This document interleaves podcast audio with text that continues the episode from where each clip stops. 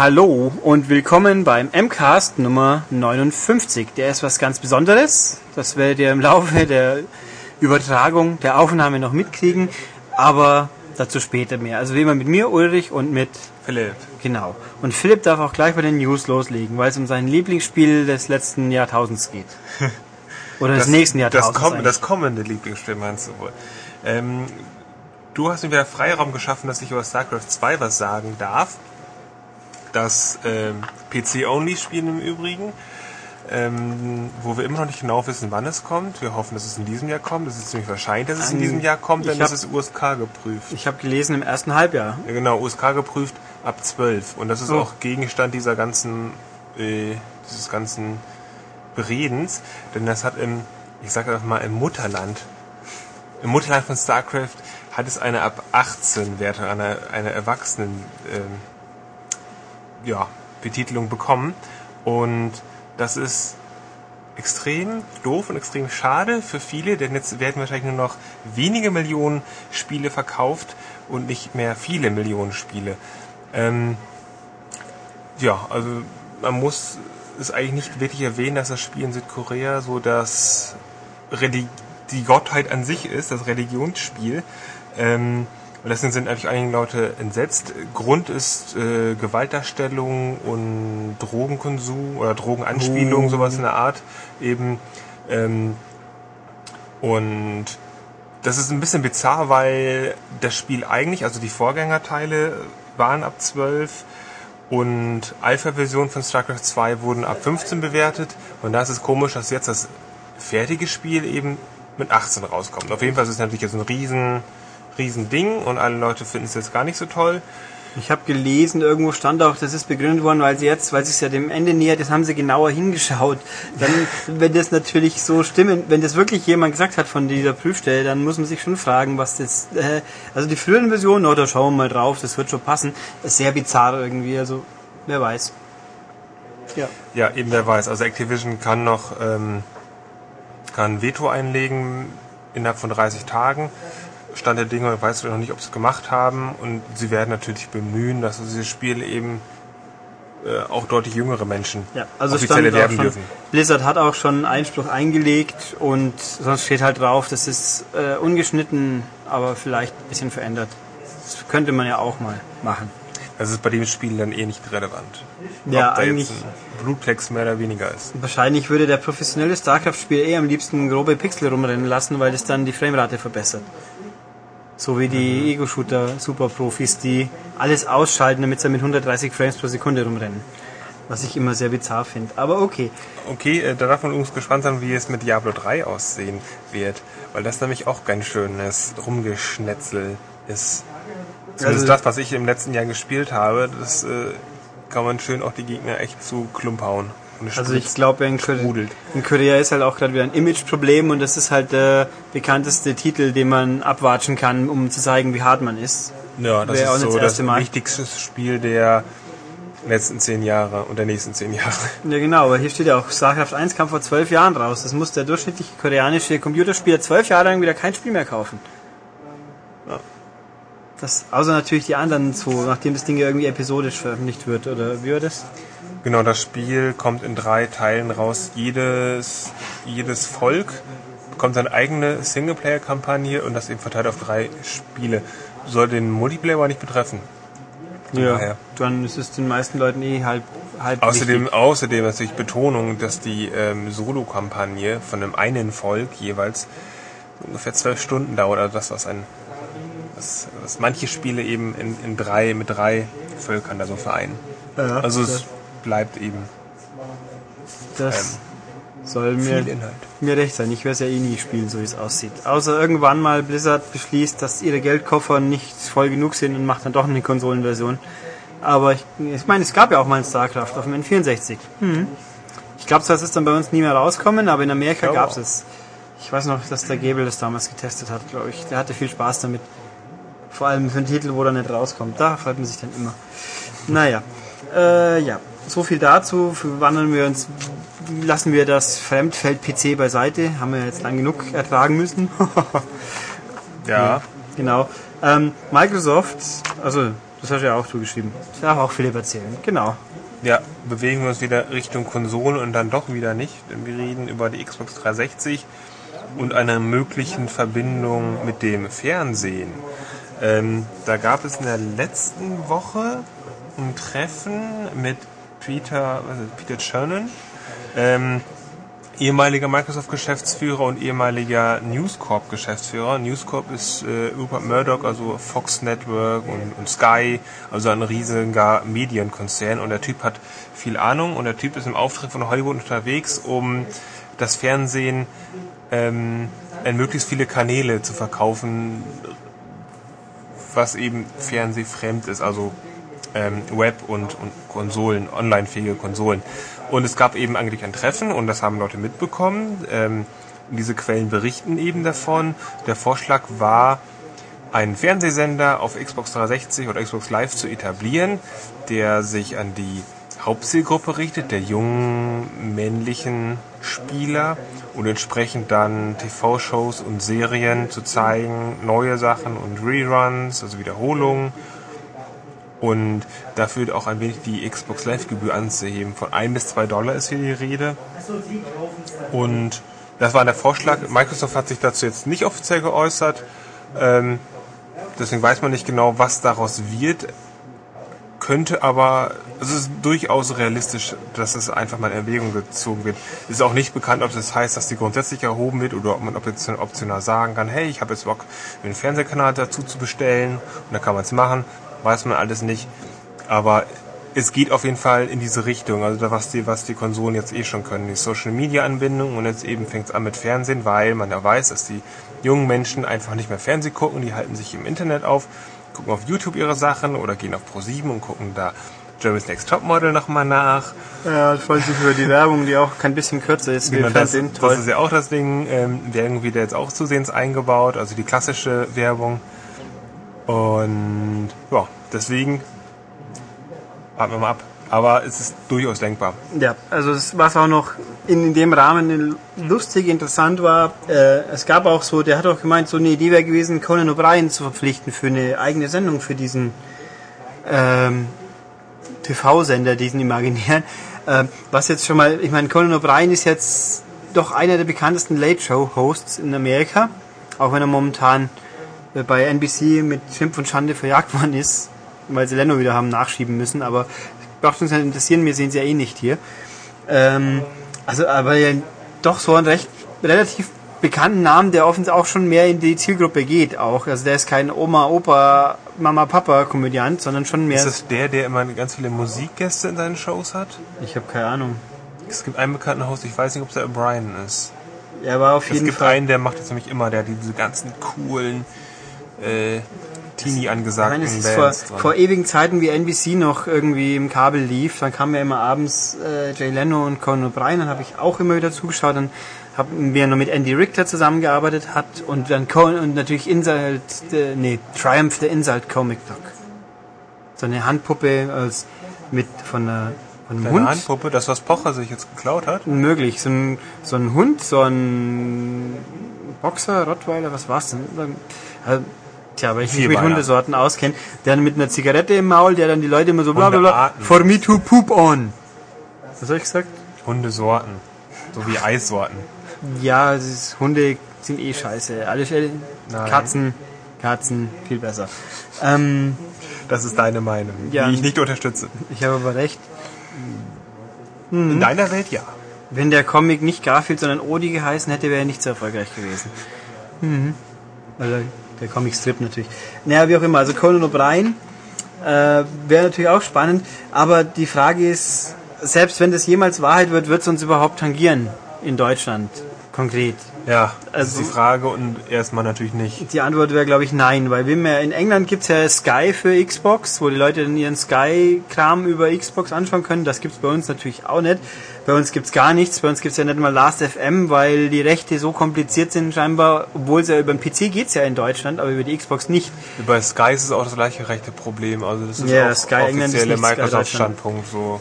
Ja, glaube ich auch gerne. Auch die ZDF-Mediathek, die Mike, äh, Sony für die PS3 so großmundig versprochen hat, die gibt's auch noch nicht. In England gibt's dieses iBBC-Player, glaube ich, geht schon längst.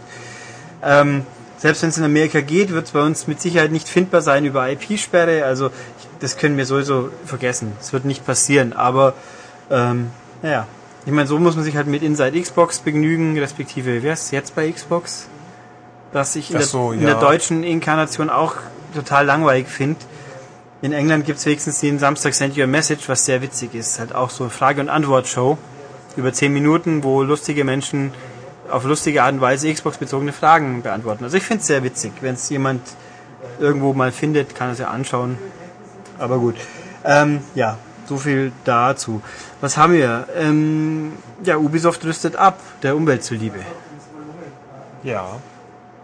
Ubisoft wagt ein, ähm, wie soll ich sagen, wagt den nächsten Schritt.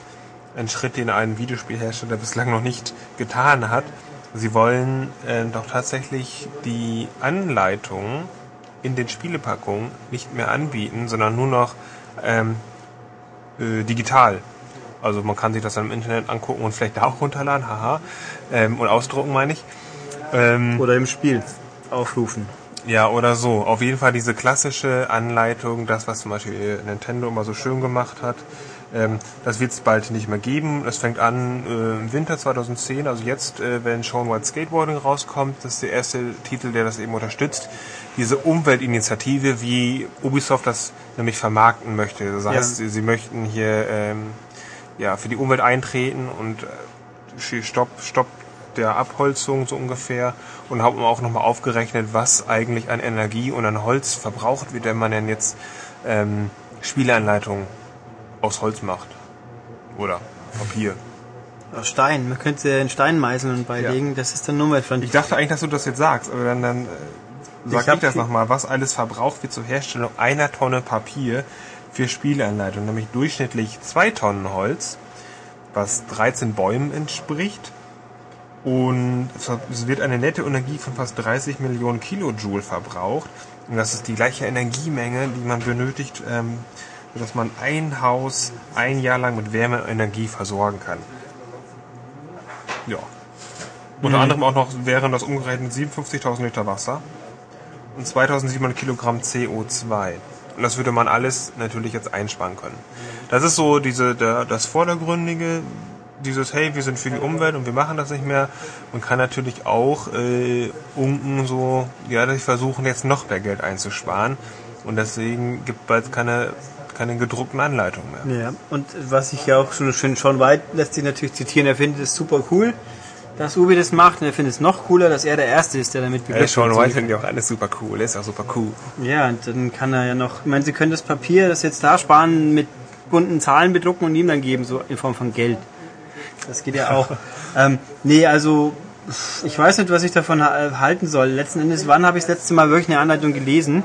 Das passiert eher selten, das stimmt schon. Nicht vor einer Woche. Was denn? In Pro Evo, äh, also Spiele mit einer komplizierten Steuerung oder mit vielen verschiedenen Steuerungsmethoden. Ähm, da ist es echt hilfreich, wenn man sowas hat. Ja, also ich würde auch bei, bei Fallout 3 habe ich es ja auch gelesen. Und bei Dragon Age habe ich mir inzwischen gedacht, nachdem ich es jetzt mal angefangen habe zu spielen, da wäre die Anleitung sicher auch nicht verkehrt gewesen, vorher zu lesen. Weil, also ich glaube, also eben bei komplexen Rollenspielen und sonstiges, da wäre zumindest mal irgendeine Anleitung schon noch sinnvoll. Wenn sie natürlich im Spiel drin ist, kommt darauf an, wo ich sie aufrufen kann. Wenn ich sie nur aus dem Hauptmenü aufrufen kann, hm, naja, wenn ich sie aber jederzeit aufrufen könnte, so wie den Xbox Guide zum Beispiel, um mal kurz nachzuschauen, das wäre auch, das könnte ich mir Schlimmeres vorstellen. Also ideal ist es nach wie vor nicht, aber ich bin ja gut, ich bin ja auch der Meinung, wenn ich Geld bezahle für was, dann möchte ich ein physisches Medium in der Hand halten. Das ist ja heutzutage auch. Ja, und eine schön gedruckte Anleitung und gehört eigentlich, gehört schon dazu und das ist, es ist ja auch jetzt ich suche eher was, ja. selten geworden, dass es toll aufgemacht ist, wenn man ähm, Nein, wir sollten es ja nicht machen. Ich muss es doch sagen. Wenn wir Modern Warfare 2 anschauen mit der Anleitung und den sieben Seiten, ja, die da braucht man es nicht. Also ist schon die Tendenz da, im Grunde braucht man die Anleitung nicht mehr. Die Spiele sind so ausgelegt durch Tutorial und sonstige Sachen und ähm, eingeblendeten Hilfen. Man braucht es eigentlich nicht mehr, um irgendein Spiel zu verstehen und zu spielen. Ja, also wenn die Anleitung... Eher Ausnahmen, aber Eben, wenn die Anleitung nur aus sechs oder acht Seiten besteht und davon die Hälfte irgendwelche Rechte, Rechte gebrabbel ist oder dass man nicht epileptisch umfallen soll, jawohl, das ist wahrscheinlich immer noch neidrucken, ähm, dann muss ich auch sagen, solche Anleitung brauche ich nicht. Wo steht starte das Spiel? Das ist im Endeffekt alles, was in der Anleitung steht. Aber man müsste halt abwägen, so generell. Eben, vielleicht heißt es ja auch, dass Ubisoft jetzt noch stärker darauf setzt, dass die Spiele zugänglich sind und dass die solche Anleitungen in die Spiele auch noch stärker integrieren, also noch mehr auf Casual Tutorial gehen. Das kann man natürlich vermuten. Ja, wobei im Tutorial, ja, Casual muss nicht alles werden, aber schauen wir mal. Gut, ähm, haben wir das abgehandelt. Wirtschaftlich geht es auch bei Nintendo. Nintendo hat festgestellt, also Nintendo sagt dass letztes Jahr hat sich der, der Absatz der DS-Spiele so um ungefähr 50% reduziert. Die Hardware hat sich weiter gut verkauft. Und Nintendo meint jetzt, der Grund dafür ist alleine die Raubkopierer-Flashkarten. Mhm. Ja. Weil sie haben auch festgestellt, so bei Untersuchungen im Internet und sonst wo, dass äh, die Spiele insgesamt 238 Millionen Mal kopiert worden sind, was so ein Umsatzverlust von, ich glaube, einer Milliarde Dollar wäre. Und ja, spannend finde ich aber, sie haben halt zehn wichtige Webseiten äh, verfolgt, die das anbieten. Und da kam dann raus, dass in Europa die größten Raubkopierer Italiener, Spanier und Franzosen sind. Ich finde es so faszinierend, dass Deutschland scheinbar nicht vorne liegt weil Geiz ist doch so geil und gar nichts zahlen ist noch viel geiler. Bei uns. Ähm, also das, das fasziniert mich. Deswegen bin ich jetzt skeptisch, dass diese Studie so wirklich richtig stimmt. Oder ist die direkt von Nintendo? Hm? Ja, Nintendo hat das eben, ja, aber, genau. Aber, aber es könnte natürlich so sein, weil äh, Nintendo ja eine eigene Abteilung hat, die sich nur damit befasst, mit der Piraterie. Ja, aber dass halt Deutschland so wenig pirate, piratieren sollte, drauf kopieren. Das finde ich fast verwunderlich, muss ich sagen. Wer mehr wissen will, sollte in die nächste Ausgabe schauen. Genau, wir haben den großen Raubkopierer-Report. Mhm. Ähm, also jedenfalls auch... Also in einer Woche im Übrigen kommt die genau, erst richtig, in Kiosk. In der folgenden Woche, wo wir sie auch sicher nochmal vorstellen werden. Ähm, was wollte ich sagen? Also die, diese geschätzten Verluste sind natürlich auch äh, für, für ein Po, weil natürlich natürlich sind es Verluste, das ist ja völlig klar. Aber zu sagen, jedes Spiel, das kopiert worden ist, das hätte sicher auch jemand gekauft, ist natürlich totaler Quatsch. Ich glaube, natürlich glaube ich, die meisten Leute, die was raubkopieren, die werden sich hinten nach nicht kaufen. Der, der Meinung bin ich auch. Zu sagen, ach, ich will es ja nur probieren, ich kaufe es mir dann, das werden ein paar Prozent der Leute im besten Fall wirklich in Wirklichkeit umsetzen. Die meisten anderen haben es halt dann gespielt. Ein bisschen jetzt kaufe ich es, die spielen es dann vielleicht auch nicht weiter, aber die, die hätten es dann auch so, ja, zu sagen, ich probiere es, um es zu kaufen. Der kauft es dann entweder nicht, weil es ihm nicht gefällt, oder kauft es halt tendenziell nicht, weil er es halt jetzt schon gespielt hat. Das ist meine Meinung dazu. Ich glaube auch, die wird nicht so sehr von der Wirklichkeit abschweifen, in dem Fall. Ähm, aber, also ich glaube auch, ich finde es halt faszinierend. Natürlich ist mir äh, 4 ein Begriff, was es ist, ein Flash-Modul. Wir haben zu guten alten GBA-Zeiten haben uns die Publisher auch ernsthaft ihre ROMs geschickt, dass wir sie doch bitte uns selber flashen sollen teilweise. Heute passiert heutzutage eher nicht mehr. Heutzutage kriegen wir eigentlich schon erstaunlich lang gar keine Farbmodule mehr. Zu DS-Spielen? Ja.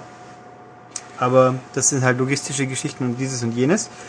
Ähm, ich ich finde es halt insofern faszinierend. Ich habe auch schon mit Händlern natürlich gesprochen und auch mit PR-Leuten, die sagen mir, ja, das ist wirklich so. Selbst die Hausmutti kauft heutzutage für ihr Sohn in meiner Flashkarte, weil das so einfach geht. Und ich wundere mich immer, wo lebe ich eigentlich, weil mir, ich habe nicht den Eindruck, dass es so einfach wäre. Also mir fällt nicht in jedem Supermarkt eine Flashkarte entgegen. Also ja. off offensichtlich mache ich was falsch, in Anführungszeichen, weil ich wüsste ernsthaft jetzt nicht, wo ich sie so einfach mal herkriege. Ich aus dem Stegreif nicht, ohne sich zu informieren. Und ich glaube nicht, dass die normale Mutti das, das ist so eben weiß. der Punkt. Dass also eben die muss erst mal raffen, dass es überhaupt sowas gibt wie ein DS und dass es ähm, ein Spielzeug ist, was man ja eben auch manipulieren kann. Ja, aber das ist ja eben, was man so hört, dass im Mediamarkt Mami und Papi sagen, ja, nö, ich habe da dieses Ding, da geht's auch. Und das, der, der Mediamarkt-Einkäufer ist wohl eher weniger der Spielefreak, weil der kauft, glaube ich, nicht beim Mediamarkt. Allein wegen den Preisen. Ähm, also irgendwie muss es doch wirklich so sein. Ich glaube das ja dann mal auch, weil ich auch die, die vielfach zitierte Anekdote, wie der DSI rauskam, dass dann eben auch wieder Hausfrau X zum Mediamarkt rennt und sich beschwert, was ihr für einen Scheiß verkauft, weil ihr Modul geht darauf ja gar nicht mehr. Weil Flash-Module gehen nicht aus, gingen zu dem Zeitpunkt nicht auf DSI, inzwischen geht's wohl irgendwie, aber ohne Gewehr, kenne mich nicht aus. Nein, natürlich kann sie nicht aus. Nö, tue ich wirklich nicht, weil ich kaufe meine DS-Spiele, die ich haben möchte. Und wenn ich Glück habe, kann ich hier mal ein Spielen vorher zum Testen. Genau. Ähm, ja, das ist natürlich ein Vorteil des Jobs, muss man ja. zugeben. Hat, hat halt auch mal seine positiven Seiten. Ähm, Also, nö, was, was, worauf will ich aber eigentlich hinaus irgendwo? Ähm, das ist nicht, ich glaube auch einfach, Nintendo hat natürlich eine tolle Begründung gefunden, aber es wird aber einfach dran liegen, dass die Leute keinen Bock mehr haben auf Schaufelware. Also die Casual, man hört ja, die Casual-Titel durch die Bank verkaufen sich lange nicht mehr so gut. Und wenn ich den 15. Äh, Bejeweled Clone sehe, dann frage ich mich auch, wieso jetzt noch? Ähm, und letzten Endes, die meisten ist halt auch das Klassische wieder, Nintendo-Spiele verkaufen sich gut, alle anderen nicht. Wobei auch Nintendo-Spiele ja. nicht alle gehen, weil wenn ich schaue, dass Rhythm Paradise inzwischen allerorts für 10 Euro ver verschrottet wird, obwohl sie sogar Fernsehwerbung gemacht haben dafür, dann geht da auch nicht alles. Aber nee, also ich glaube schon, dass es mit Sicherheit ein Grund ist. Ich glaube nicht, dass GTA nur deswegen sich so schlecht verkauft hat, sondern weil es einfach zielgruppentechnisch vorbeiging, obwohl es wirklich ein tolles Spiel war. Aber ja, genau. So viel dazu. dazu. Genau. Dann gehen wir über zu Spieleneuigkeiten. Capcom macht ja jedes Jahr ein Event, das sich Captivate nennt. Genau, und das, das war in diesem Jahr in Hawaii. Auf Hawaii. Das ist eine Insel. Ja, aber reise ich doch ein.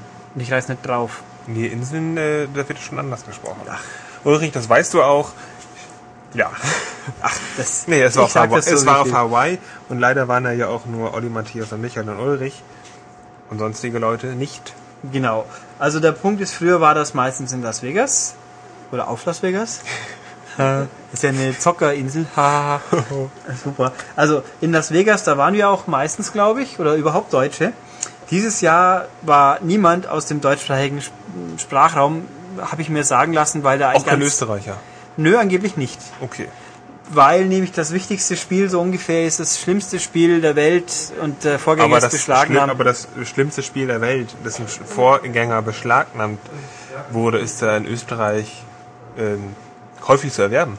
Das wird so, sollte so sein, ja. Also, aber mir wurde gesagt, da war auch keiner bei. Wenn dann natürlich in der nächsten Konsole steht, wissen wir, aha, da haben wir uns dann fehlkommuniziert. Also aus Deutschland war aber mir ist hoch und heilig versiert worden, war niemand. Wenn nicht, dann fahren wir nach Hamburg und hauen jemand. Ja, mhm. und dann fahren wir weiter nach Japan. Oder nee, erst nach England natürlich, weil die sind ja die Entscheider in Europa und dann nach Japan. Ähm, nee, wie auch immer. Also da war niemand vor Ort, kein, kein Deutscher in Hawaii. Auf Hawaii, in Hawaii, mhm. bei Hawaii. Trotzdem haben wir natürlich die ja. neuesten aber, Aber die, wir haben zumindest eine Pressemeldung bekommen und sonstige Infos zusammengesammelt. Ähm, also das besagte Spiel, das wir nicht, das wir nicht sehen sollen mit deutschen Augen, ist Dead Rising 2 natürlich.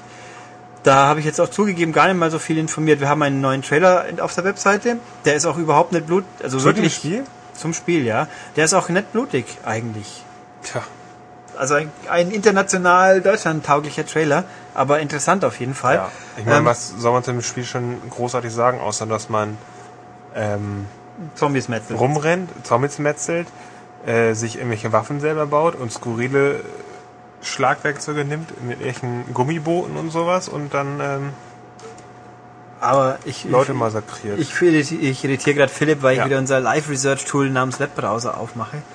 Ähm, naja, was gibt's noch dazu zu sagen, so ohne jetzt wirklich genauer geschaut zu haben? Weil, das hat natürlich einen Koop-Modus. Genau, es hat einen Koop-Modus und es gibt ja diesen Prolog, der irgendwie nur auf Xbox Live exklusiv erhältlich sein wird. Was ich äh, mal gucken. La la la la la. Da war die Full Experience. Case Zero heißt dieser Prolog, wo man wohl irgendwie die Vorgeschichte überraschend spielt. Ja, nö. Das ist so ein Prolog an sich. Äh, Dead Rising, man spielt einen neuen Charakter, man bringt Haufen Zombies um, es geht ratzbatz zu und in Deutschland wird es nicht erscheinen und wer es haben will, sollte möglichst schnell zulangen, bevor es beschlagnahmt wird, wahrscheinlich. Ähm, ja, hunderte von Zombies auf dem Bildschirm, sehr viel Blut. Äh, das ja, schon mal, das sind einfach die wichtigsten ich mein, Features. Ja, wichtiger wäre, dass man diesmal vernünftig speichern kann. Ah, hier, die wichtigsten Features, so, ich tausende Zombies auf dem Bildschirm. Neue Story, zwei Spieler Koop, ähm, bizarre Running Man-mäßige Game Show, wo man Zombies plättet und Waffen, die man kombinieren kann. Jo. Na schön. Also das so viel dazu und wir werden es ja, sehen. Coffee 360. Genau. Was auch noch. Und in diesem Jahr, soweit ich. Äh, das steht auf meinem Zettel natürlich nicht, aber sollte, ja. Ich glaube irgendwie im Herbst oder so. Was angekündigt worden ist, ist Marvel vs. Capcom 3. Da haben sich hier einige Leute, glaube ich, ziemlich drüber gefreut. Das sind natürlich genau die, die es spielen und das sind wir nicht. Ähm, das kommt aber erst 2011. Im Frühjahr 2011. Ja, also das dauert nur ewig wieder. Also eine Fortsetzung von so einem Prügler. Ja. So ein, auch so ein kooperativer. Mit Marvel-Figuren und Capcom-Figuren. Und da ist genau. auch Frank West dabei, wenn ich es richtig im Kopf habe. Der kommt aus diesem beschlagnahmten Spiel. Ja, ja, das ist der mit der gelb-blauen Jacke. Nee, das ist der neue. Frank West hatte irgendein so braunes so. Schmuddeljackenteil an, glaube ich. Na. Ähm, also es wird halt neu sein, das tolle... uh, es wird neu sein. ja, in der tollen Pressemeldung steht eigentlich auch nichts wirklich drin. Außer es gibt halt irgendwie drei gegen ja, drei ne- Team. Auf jeden Fall, man weiß, es ist Next-Gen. Titel. Ja. Also auch von der Optik, Aufmache, wie auch immer. Auch da haben wir, so ich mich recht entsinne, einen Trailer auf der Webseite www.maniac.de, sollte ich mal dazu sagen. Ähm, ja, das kommt halt. Dann, äh, was ist noch toll? Okami Den ist für Europa auch bestätigt worden. Das ist die Fortsetzung von Okami, ein Spiel, das viele Leute ganz toll fanden, das keiner gekauft hat. Sowohl für PS2 als auch Wii. Also so Zelda mit Malpinsel und toller japanischer Optik. Ich glaube, das trifft ganz gut.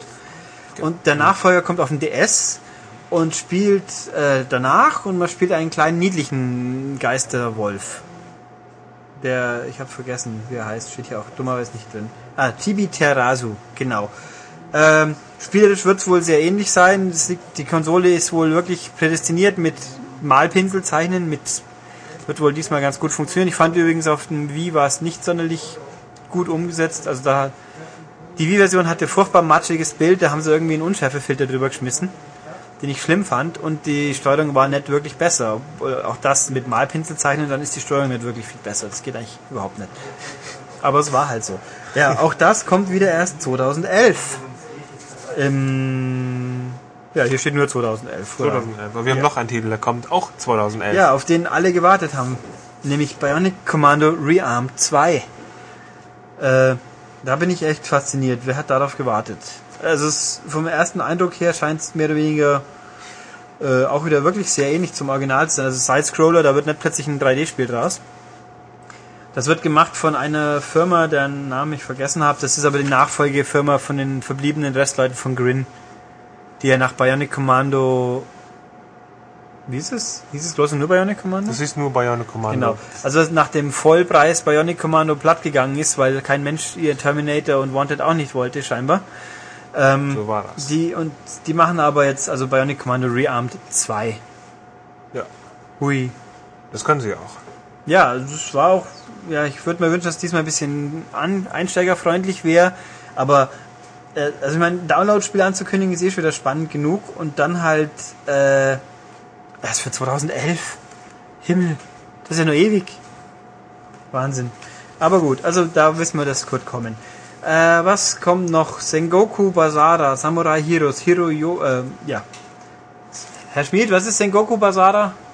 Nachfolger zu Devil Kings. War gut. Wie, kam das bei uns nicht raus, das letzte? Mit Devil Kings Ja, aber danach dann nicht, oder? Nein, danach nichts mehr. Ähm, ja, also es ist so eine Art Dynasty Warriors in interessant nenne ich es jetzt einfach mal. Könnte man das jetzt hören, was der Herr Schmidt gesagt hat, der Nachfolger zu Von Devil, Devil Kings. Kings. Devil Kings kann, kennt, glaube ich, auch Comic. Devil Kings war auch ein Bionic, pardon, Dynasty Warriors in interessanter. Also, ähm, ja, nu. Ja, ja. Das Interessante ist doch, es erscheint für PS3 und Wii. Oh. 360 ist nicht dabei. Ausnahmsweise Echt? mal sind die ausgenommen. Ja, auf, jetzt hätte ich beinahe gesagt, für die gibt es ja 99 Nights 2, aber das kommt ja, glaube ich, für PS3 auch. Glaube ich. Hm? Nein, Nein, okay, komm nicht, war fehlintensiv. Also, der, der Xbox-Spieler darf jetzt in, in irgendwie in absehbarer Zeit 99 Nights spielen, die anderen müssen halt noch länger warten und auf dem Wii schaut es dann halt hässlich aus. Aber okay. Äh, Finde ich jetzt nicht so ultra faszinierend, muss ich sagen. Aber auch das kommt immerhin schon. Naja, wer Samurai-Spiele mag, ist schon okay. Im Herbst. Ja, Schnetzelspiele halt und sie noch sehen kann. Aber wie gesagt, eher wie in Dynasty Warriors wahrscheinlich. Wir kennen ähm, mindestens einen, der sich das kaufen wird. Matthias. Nee, weil ich es, ähm, weil die nächste Zockerbude des Monats, da ist jemand dabei, der fanatischer Dynasty Warriors Sammler ist. Uh. Der findet sowas ganz gut. Der hat dann hoffentlich den Podcast nicht gehört. und der wird es erst wahrscheinlich holen. Ja, der, und zusammen mit den 15 anderen. Ähm, was haben wir hier noch? Ghost Trick, Phantomdetektiv. Das ist ein, aha, wurde auf der Tokyo Game Show angekündigt. Das kommt jetzt bei uns auch raus. Das ist von dem Schöpfer der Ace Attorney Serie. Genau, deswegen nämlich. Dann muss es eigentlich automatisch gut sein. Und ja, ich habe mich damit nicht befasst, deswegen lasse ich das so stehen, aber es klingt interessant. Hm. Ja, hast du gesagt, dass es ein DS-Spiel ist, was in diesem Winter rauskommt. Dass es diesen Winter ist, habe ich gesagt. Und man kann da so, was kann man da machen? Auch so Kriminalfälle auflösen. Ja, man ist eben ein Phantomdetektiv. Uh. Äh, ja, und dann ein paar Download-Gedönse haben sie noch präsentiert. Das finde ich auch spannend, dass man jetzt Download-Infos angibt. Super Street Fighter 4 Turn Turniermodus Download-Content. Äh, das Spiel ist noch nicht mal raus und schon haben wir den nächsten Content. Was, der wird aber auch nichts kosten. Ähm, was kann, da kann man dann Turniere veranstalten. Faszinierend und sicher toll. Irgendwie. Man weiß es auch nicht. Ja. Naja, es ist umsonst, von daher kommt der 15. Juni raus. Also ist Weiß ich auch nicht, warum man das jetzt so noch ankündigen muss. Ja. Alle anderen werden es eh dann genau. runterladen. Und Lost Planet 2 kommt auch, kriegt man auch Kartenpack. Äh, Zwei Stück? Ja, und zwar schon eine Woche nachdem das Spiel rauskommt. Jai. Äh, ja, gut. Da muss ich auch sagen, mich, mich ärgert immer in dem Moment, wenn Content eine Woche nach dem Spiel rauskommt, weil dann glaube ich einfach nicht, dass der vorher nicht auch schon fertig war in dem Fall würde er wahrscheinlich sogar Geld kosten. Ich finde ich weiß nicht, ich habe ja nichts gegen Download-Content, der später kommt. Der darf nicht zu spät kommen, das ist blöd, aber wenn er gleich kommt, fühle ich mich verarscht.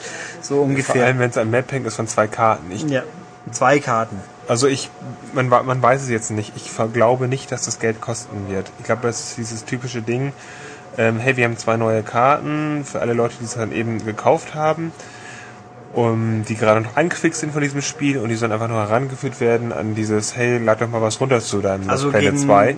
Kostenlosen Download-Content, der kurz darauf kommt, habe ich auch nichts, soll ich ja, dazu sagen. Also ich vermute mal, dass es, äh, das, es wird mit Sicherheit kostenfrei sein, das ist so meine Vermutung. Und dieses Heranführen des Spielers an äh, diese, an diese mögliche Hürde, sollte dann am nächsten Mal weiß, hey, ich habe das schon mal gemacht, diesmal muss ich zwar 5 Euro zahlen, aber egal. Mm, ja. Also diese, also, Psycholo diese psychologische, diese psychologische Blockade soll ich, ich halt, zerstört werden. Ja, wobei ich mich auch immer wundere, beim Mass Effect 2, nehmen wir das jetzt mal als Beispiel, da gibt es ja viel kostenlosen Download-Content, wenn man die, ein Erstkäufer des Spiels ist. Finde ich auch völlig okay, ist ja fein. Ich frage mich nur, der erste Bezahl-Content, der da kommt, ist ein Kostümpack für drei Charaktere. Kostet zwei Euro ungefähr. Also ich schenke den Leuten mehr oder weniger interessante Zusatzmissionen. Ich sehe, extra Charakter Said war ja eine Download-Figur. Ähm, Day One zwar, aber gut. Äh, und dann kommt das erste, was kostet, sind Outfits. Das, ist, das erscheint mir so schwachsinnig. Ich meine, Kazumi kostet jetzt auch ungefähr 7 ähm, Euro. Ich glaube, da reden wir nachher noch drüber, fällt mir spontan ein. Das können wir machen. Ähm, aber irgendwie, ja, komisch was wollte ich noch? Habe ich jetzt irgendeinen Punkt gemacht? Ich glaube nee, schon. du hast gesagt, das war komisch und deswegen hast du es, glaube ich, jetzt gut abgehandelt. Ja. Und hier gibt es nämlich noch einen letzten Download-Content, der war aber eh schon bekannt, nämlich MotoGP 0910 kriegt noch einen äh, ein Update in absehbarer Zeit für die Saison 10. Das ist gut. Das ist löblich. Man weiß gut. aber immer noch nicht genau, wann das passieren wird. Äh, das stand hier auf diesem Wisch nicht drauf, nein. Da steht übrigens auch zu Lost Planet eben nicht drauf, ob dass es kostenfrei wäre, was man bei Street, Street Fighter Extra sagt. Deswegen bin ich ein bisschen skeptisch, dass es nichts kosten wird. Aber gut, wir werden es sehen. Ja, so viel dazu, was Capcom neu vorstellt. Ich wollte jetzt noch eins abhandeln. Äh, letzte Woche kam Final Fight Double Impact raus. Das ist eine Retro-Sammlung von Final Fight und Magic Sword. Ähm, das bespreche ich jetzt nicht extra, weil es Retro-Spiele sind und deswegen nur erwähnt. Aber wobei ich nur, aber zu sagen, Magic Sword ist das bessere von beiden. Jawohl. Ähm, das gibt's für PS3 und 360. Und auf 360 ist alles wie immer. Und auf PS3 nicht. Wenn man es nämlich kauft, um das zu spielen, muss man online sein. Mhm. Und aus in, in, Aussagen aus unserem Forum rauszuschließen, wenn man es auf einer anderen Konsole spielen will, dann braucht man erstens den Account und zweitens geht es erst 24 Stunden später. Ja, da regen sich jetzt einige Leute drüber auf. Ich kann es verstehen. Online, also ich habe meine Konsolen angekabelt, ich bin immer online, mich juckt das nicht, aber natürlich gibt es Leute, die nur nicht immer online sein können oder wollen. Äh, und bei so einem Spiel ist es natürlich ein bisschen bizarr. Aber der Grund dahinter ist doch völlig klar. Auf der PS3 gibt es ja dieses lustige Sharing. Man kann ein Spiel auf bis zu 5 PS3s oder so downloaden. Das ist ja auch okay. Aber der, es ist aber, glaube ich, nicht so gedacht, wie es die meisten Leute nutzen. Ach, wir sparen uns das Geld. Einer kauft es, die anderen vier kriegen es auch. Ich kann das schon verstehen. Also natürlich ist das schöner und billiger so, aber man kann, es ist doch nachvollziehbar irgendwie auch, dass die Hersteller es nicht ganz so lustig finden, weil wenn ich jetzt was teuer entwickle und ich, ich würde, also theoretisch in dem Fall, okay, es ist eine Retro-Update, der ist schön gemacht, liebevoll, das muss man ihm zugestehen, aber es sind trotzdem alte Spiele einfach, die emuliert werden. Äh, aber was Neues gemacht und dann verkaufe ich theoretisch bloß ein Fünftel von dem, auch wieder nur theoretisch, klar, aber ich verkaufe weniger wie geht, weil die Leute halt von vornherein sagen, ah, pff, ich zahle doch kein Geld, da tue ich mich mit fünf Leuten zusammen. Vier. Also, das kann ich schon verstehen, aber in der Form ist natürlich erstmal wieder, fühlen sich alle auf den, auf den Schlips getreten. Ja, und derjenige, der das natürlich als erstes macht, ist sowieso der Sündenbock für alles. Nö, wieso, der hat's ja dann. In dem Fall. Nee, also der, der erste Hersteller, der dann sagt, so, wir so, unterbinden das jetzt mal. So wie Ubi auf PC, genau. Genau. Ja. Nee, das wollte ich nur erwähnt haben und das also war das ein schöner Übergang, weil wir jetzt nämlich zu den Spielen übergehen und da jetzt dann über erstmal über Download-Zeugs reden werden. Ja. Was hast du denn da? Ähm, das sage ich euch nach der Pause. Oh. Haha. So, dann lösen wir diese fast schon sekundenlange Spannung auf und sagen die Spiele, was habe ich hier? Also, weil die Leute immer gerne iPhone-Spiele wollen oder iPod-Spiele und ich jetzt in letzter Zeit wirklich mal mir unseren Redaktions-iPod Touch gebunkert habe und einfach mal alles ausprobiert habe, was mir unterkommt, was nichts kostet tendenziell, habe ich ein paar Spiele, die ich einfach mal vorstellen kann und auch ordentlich finde. Ähm, diesmal habe ich zwei Stück von einer lustigen Truppe oder weiß was ich, von einer Truppe, die so 20 Spiele ungefähr bisher im App Store drinstehen haben, die nennt sich Donut Games.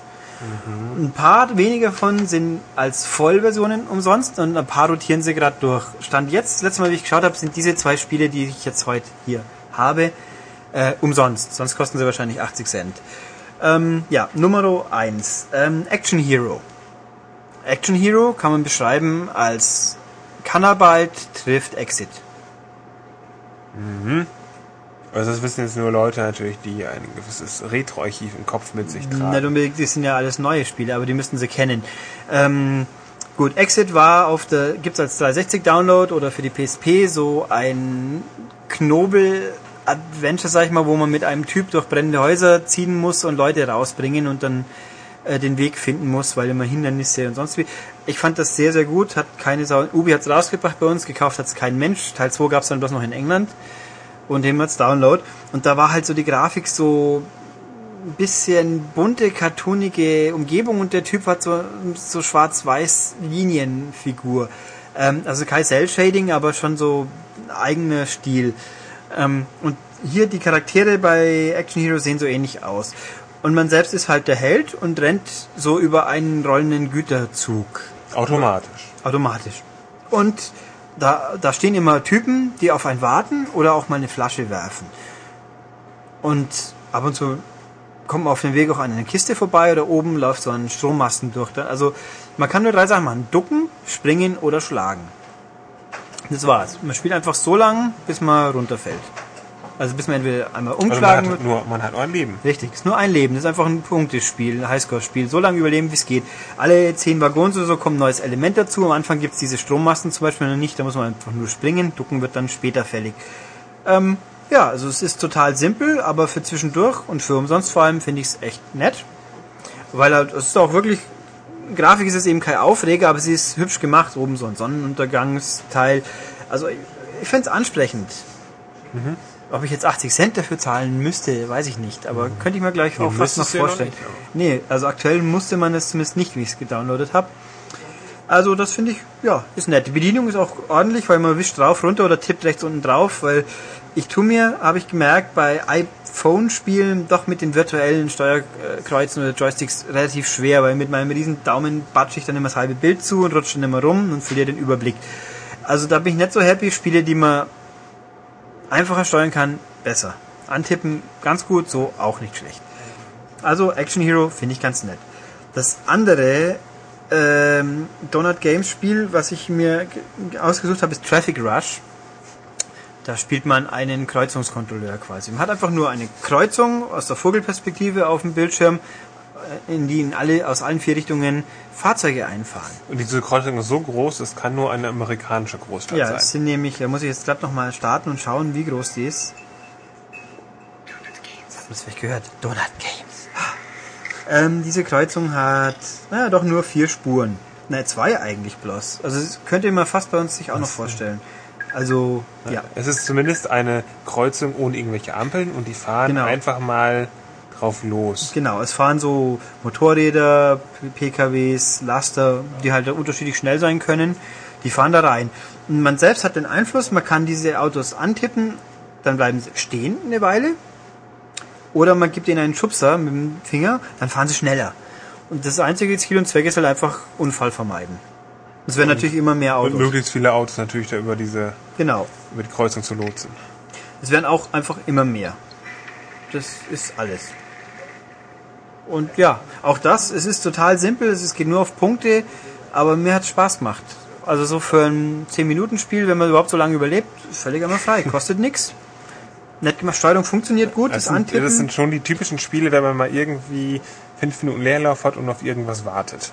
genau. Da kann man es machen. Das ist schön einfach, da kann man auch beim Steuern nicht viel falsch machen. Also das ist ein, so ist ein iPhone-Spiel, wie ich es mir vorstelle, wie es gut funktioniert. Ich habe hier noch inzwischen ungefähr 70 andere, die werden wir nach und nach mal behandeln. Äh, Du nicht bist, alle. ein, du bist ein Spielefreak. Ja, ich habe Alles gespielt. Ja, ich musste sie halt ausprobieren. Ich meine, teilweise kennt man sie auch, teilweise sind es Light-Versionen, die dann eine halbe Minute dauern. Hm, Super. Ähm, teilweise sind es bekannte Namen, die totaler Müll sind, aber kommen wir mal bei Zeiten dazu. Also das hier ist jetzt echt. Das sind zwei Sachen für umsonst, die kann man sich also leisten, finde ich. Haha, wahnsinnig witzig. Nee, die sind gut und nett. Ja, so viel zum iPhone diesmal. Ähm, ab zu Konsolen. PS3 und 360 haben einen sehr, sehr feinen Retro, fast Retro-Download bekommen diese Woche, nämlich Afterburner Climax. Äh, Afterburner, für Leute, die es nicht kennen, ist einfach von Sega ein, eine alt eingesessene Automatenreihe, wo man einen Jet steuert, voll losfliegt und einfach wegschießt, was einem vor die Flinte kommt. Fertig. Früher war das so zu Mitte der 80er, glaube ich, waren das halt Zahl- so Bitmap 3D, was schnell und flott war und irgendwie schon faszinierend, aber kein echtes 3D. Und das Spiel war tot simpel, als Automat eben von der Technik gelebt. Die Heimumsetzungen, die waren eigentlich irgendwie für die Tonne.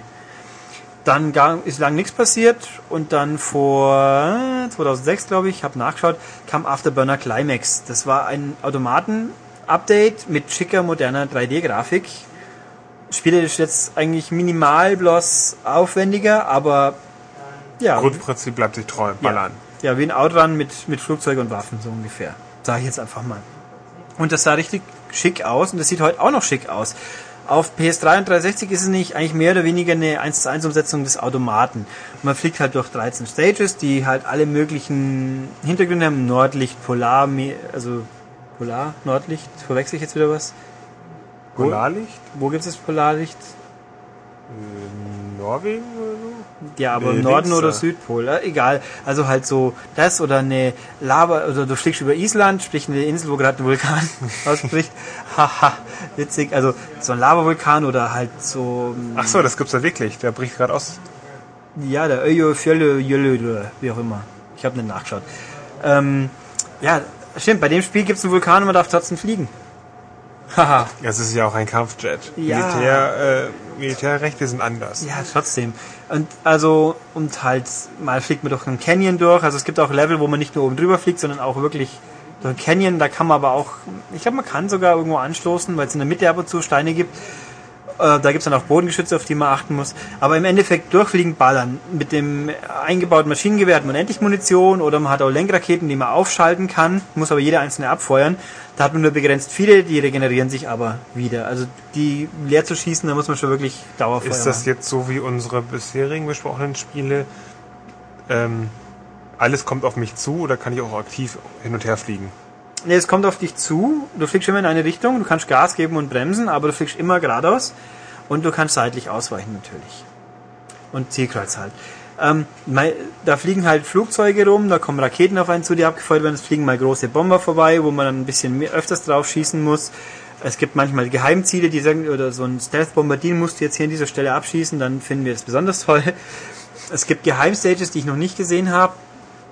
Ähm, das war's. eigentlich. Es ist ein total simples Spiel. Ein Durchgang am Stück dauert bestenfalls 20 Minuten, dann ist man durch. Aber es ist halt flashig. Es, die Explosionen gut sind. Ja, es sieht so gut aus. Die Explosionen sind angemessen wuchtig.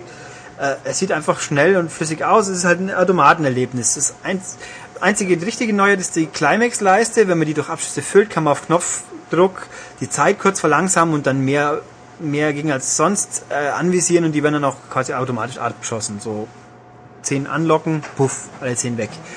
Ähm, ja. Das Spiel ist ein Download-Spiel. Richtig, habe ich, ja hab ich gesagt. Als Download. Wirklich? Ja. Hast du auch gesagt, wie teuer das ist? Pi mal Daumen 10 Euro. Also 10 Euro oder 800 Punkte, je nach Konsole. Und ich würde sagen, die sind, die kann man investieren. Also es gibt auch noch den X-Modus, EX-Modus. Das ist aber im Endeffekt nur, wenn man bestimmte Bedingungen im Spiel erfüllt, kann man bestimmte Sachen, Einstellungen ändern. Also mehr Continuous oder man hat die Dauerfeuer automatisch oder das Ziel, Aufschaltziel ist größer oder man kann es auch erschweren, wenn man unbedingt Lust hat und so, so Geschichten halt. Aber das Spiel an sich ändert sich dadurch nicht grundlegend. Aber ich finde es gut. Das Einzige, was mich jetzt persönlich ein bisschen dran gefuchst hat, ist an der Steuerung. Weil am Automat haben wir natürlich einen großen Knüppel in der Hand, hier natürlich nur das Pad. Und wenn man nach links und dann nach rechts steuert, dann macht man eine Ausweichrolle. Und die macht man auch ganz gerne unfreiwillig, weil ich so ausweich schwenken will, aber statt dem Schwenker wird es dann eine Rolle nach rechts oder nach links. Also das passiert relativ leicht unfreiwillig. Ist jetzt kein, kein Schaden beim Spielen, weil man eine Ausweichrolle macht, wird man ja auch nicht getroffen. Ist aber natürlich zum Zielen auch nicht ganz so praktisch. Aber, wie schon mehrfach gesagt, es ist ein flashiges, cooles Actionspiel, das toll präsentiert ist und für zwischendurch halt was taugt. Und wer Achievements oder Trophies sammeln will, die gehen hier auch relativ einfach. Also finde ich sehr fein. Ja, gut. Damit haben wir die Downloads fast hinter uns, aber wir haben jetzt alle, die ich alleine behandeln will oder mit Philipp behandeln will. Deswegen holen wir uns für den Rest der Spielevorstellung Matthias dazu, weil der nämlich, wie es das so also will, alle für diesmal zu besprechenden relevanten Spiele gespielt hat. Jetzt machen wir also die kurze obligatorische Mini-Pause und holen uns dann Matthias dazu. Gut, jetzt haben wir also den Matthias hier. Der ist hier. Und damit fangen wir gleich mit vollem Schwung an. Und zwar als erstes nehmen wir die Download-Contents, die ich ja vorhin schon mal kurz angesprochen habe, von Mass Effect 2 unter die Lupe. Genau, die befinden sich nämlich mittlerweile auf meiner Xbox. Ähm, einmal umsonst und einmal kostenpflichtig. Umsonst war der Feuergänger-Pack.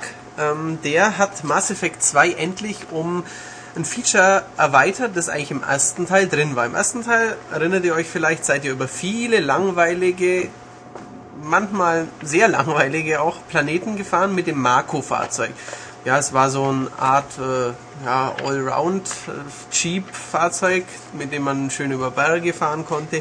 Und die Kämpfe mit dem Marco bestanden meistens daraus, ähm, immer über die feindlichen Plasmageschosse zu hüpfen und dann mit dem Bot Geschütz und der Bord, dem Bord MG alles platt zu machen. Ich fand die Fahrer, ich weiß auch immer, mhm. ich habe es oft genug gelesen, dass Leute es nicht mochten. Ich fand es nicht so schlimm. Ne, es war nicht schlimm. Es hatte auch so ein bisschen so, so ja, Exploration. Äh, Feeling. Es gab auch ein paar, schöne, ein paar schöne Planeten, ja, die cool aussahen. Auch, ja, richtig. Gut. Aber es war halt schon viel Rumgefahren. Diesmal gab es gar kein Rumgefahren bei Mass Effect 2. Aber jetzt geht es. Ähm, unten im ja, Maschinenraum oder da Garage in der Normandie kann man jetzt eben dann dieses äh, Fahrzeug starten und damit kann man auf einigen Planeten rumfahren. Fahren ist nicht ganz wiederum richtig, weil es so eine Art Hover-Fahrzeug ist, das so mit als äh, ja, Düsenjet-ähnlichen Dingen schön schweben kann über dem Boden. Es kann springen, es kann sehr weit springen, es kann Turbo boosten und es kann schießen.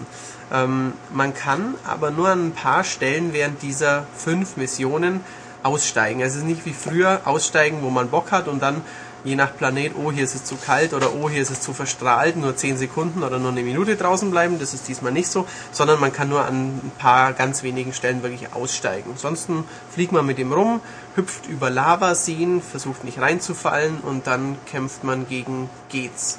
Also es sind auch nur Gate auf dem Planeten ja. Geth. Genau, im ersten Teil hießen sie Geht, jetzt heißen sie ja Geth, auch in der deutschen Version. Oh. Ja. Mhm. Und ähm, die haben nämlich einige Namen, auch Saren ist mittlerweile Saren. Also die sind viel Tja. cooler geworden. Voll krass. Mit Teil 2. Mhm. Soll ich für den Rest des Podcasts wie ein Amerikaner sprechen? Das hört sich an wie ein Holländer. Ein Vollidiot. Vor allem. Ähm, ja, der Feuergängerpack kostet nichts, deswegen ähm, kann ich eine klare Kaufempfehlung aussprechen, aber der ist wirklich ganz nett. Ähm, so eineinhalb Stunden, ja. fünf Missionen.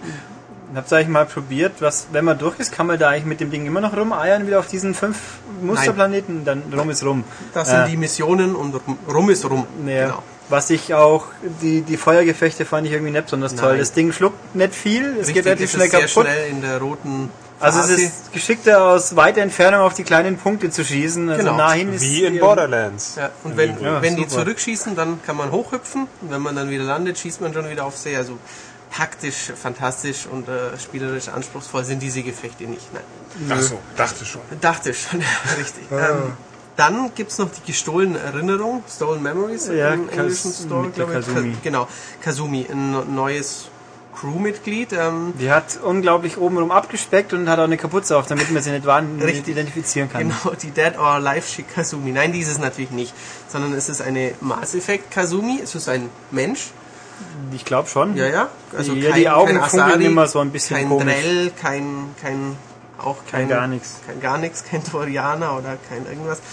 Ähm, es ist eine Kapuzenträgerin, eine super spektakuläre Geheimdiebin. Also die ist einerseits super bekannt und geheimst gleichzeitig. Ja. Also die ist halt so, so echt super.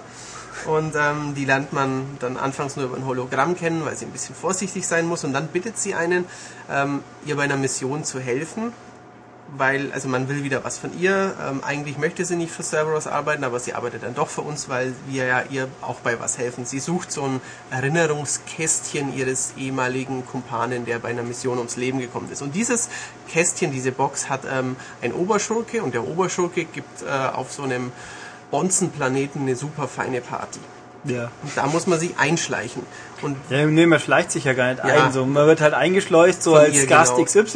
Ich Richtig. bin so der tolle Gaunergast. Und die hatten ein Gastgeschenk dabei, eine äh, silberne Statue so, von, ja. vom Bösewicht aus dem ersten Teil, weil die Bösewichte finden sich untereinander offensichtlich total cool und darum bringt man als Gastgeschenk eine Statue vom ersten Bösewicht mit. Genau. Ja, und dann schleicht man sich ein, natürlich äh, knack, knackt man den Genau, Tresor, in dieser die- Statue hat man nicht seine Waffen, Ausrüstung genau, und die sind die Waffen Waffen versteckt. Die werden auch gar nicht kontrolliert. Nein, nein, da, da gibt es eine total schlüssige Sequenz, warum die nicht kontrolliert werden. Ja, Wollte mir noch mehr, äh, wollte noch mehr äh, gestohlene Geheimnisse jetzt offenbaren? äh, ja, Eigentlich?